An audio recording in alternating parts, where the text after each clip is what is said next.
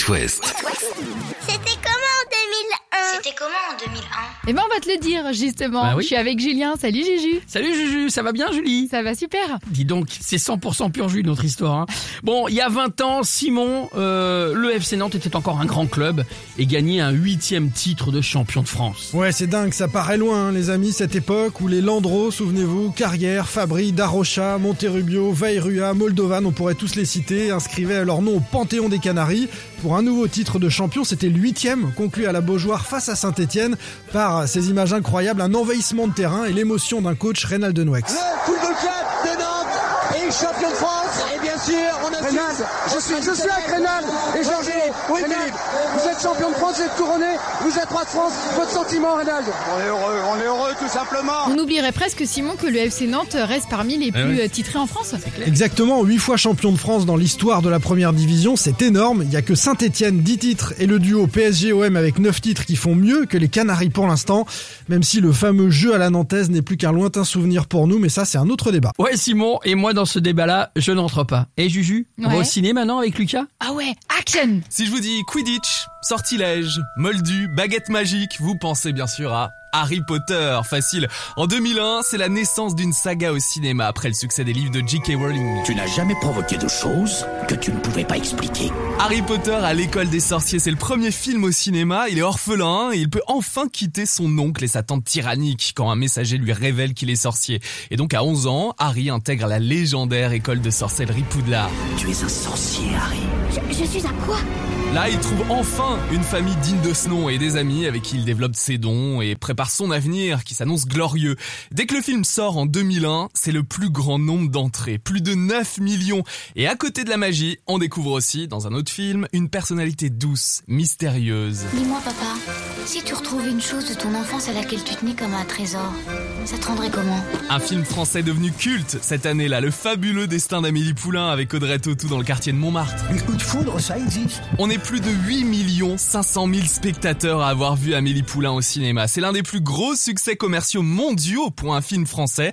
4 Césars, dont celui du meilleur film et du meilleur réalisateur Jean-Pierre Jeunet. Et de l'autre côté de l'Atlantique, son histoire passionne aussi. 5 nominations aux Oscars. Ah, le café des deux moulins, les nains de jardin, le photomaton avec Mathieu Kassovitz, Jamel Dans le rôle de Lucien et la bande originale du breton Yann Tiersen.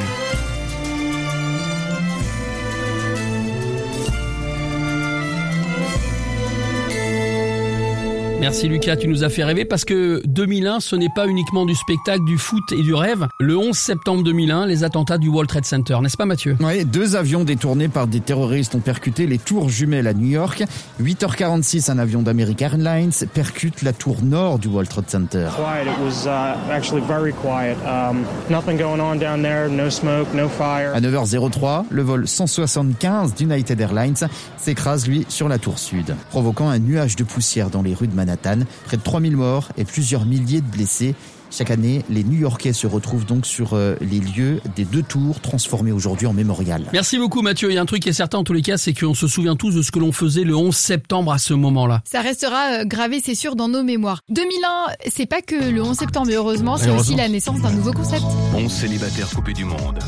Et oui, vous l'avez reconnu, cette émission c'est Loft Story. Parmi ces 11 célibataires coupés du monde, filmés par 26 caméras, Julie, Julie Bouville-Merci, maman, en couple avec Christophe, lui aussi participant du Loft. Un couple qui dure pour euh, cette Nantaise, toulousaine d'adoption. À l'époque, c'était un vrai bouleversement. On était tous, et moi compris, excités, euh, mais, encore une fois, ce qu'il faut savoir et comprendre, c'est qu'on n'avait pas du tout la notion de ce que ça pouvait représenter de la télé-réalité. Nous, euh, on se disait, voilà, euh, on va participer un peu à une émission style tournée manège. On vivait tous ensemble une expérience nouvelle de façon très spontanée. Et c'est ça qui a plu. Tout le monde parle du loft à la machine à café, les pour, les contre, l'émission fait même la une du monde. Certains parlent de télé-poubelle, d'autres sont accros. Il y aura en 2002 une deuxième saison et puis le loft lancera la mode de la télé-réalité, Secret Story, Nice People, jusqu'à aujourd'hui les anges de la télé-réalité. Le phénomène s'essouffle certes, mais il n'est pas encore mort. Et voilà donc, c'était Love Story. Et pendant que tu passais ton temps, Julie, à regarder cette émission-là, parce que tu la regardais tous les jours, je suis sûr. Ouais, j'avoue, hein j'avoue. Eh ben les mecs, eux, ils jouaient au Beyblade. Hein Clément? Ouais, il y a 20 ans, c'était à l'époque des toupies Beyblade. Dans ma génération, tout le monde en a eu, vraiment, au même titre que les euh, collections de feuilles d'idole. Hein, je sais pas si vous vous rappelez. Si t'en avais pas, bah t'étais un petit peu ringard à l'époque, malheureusement. Alors, les toupies Beyblade, Elles ont fait euh, le tour de la planète, ça vient tout droit du Japon, comme pas mal de jouets tendance. Le principe était vraiment super simple. Chacun dispose d'une toupie et affronte un adversaire en duel dans une Beyblade Arena. C'était un accessoire qui était vendu en plus, ça dans les magasins de jouets. C'était en fait un terrain pour les toupies, tout simplement. Vous construisez votre toupie comme vous voulez avec vos couleurs, vos formes préférées, vos animaux préférés. Et la dernière toupie à s'arrêter de tourner a gagné le duel. Voilà, c'était le gros phénomène ça il y a 20 ans. Il y a des millions de toupies qui se sont vendues euh, dans toute la planète.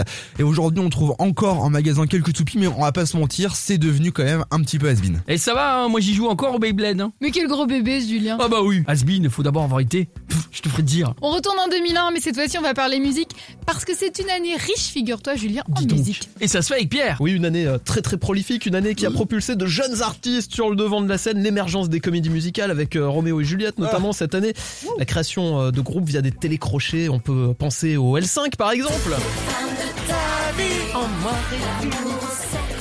Bon, j'étais clairement amoureux de Luigi Joseph. hein. Ah oui. Qui est une des seules du groupe à avoir continué une carrière solo, Solo, d'ailleurs. Eh ouais. Et cette même année, il y a un autre télécrochet. Salut les loups, bienvenue dans, mon château. château. Bah oui, Star Academy.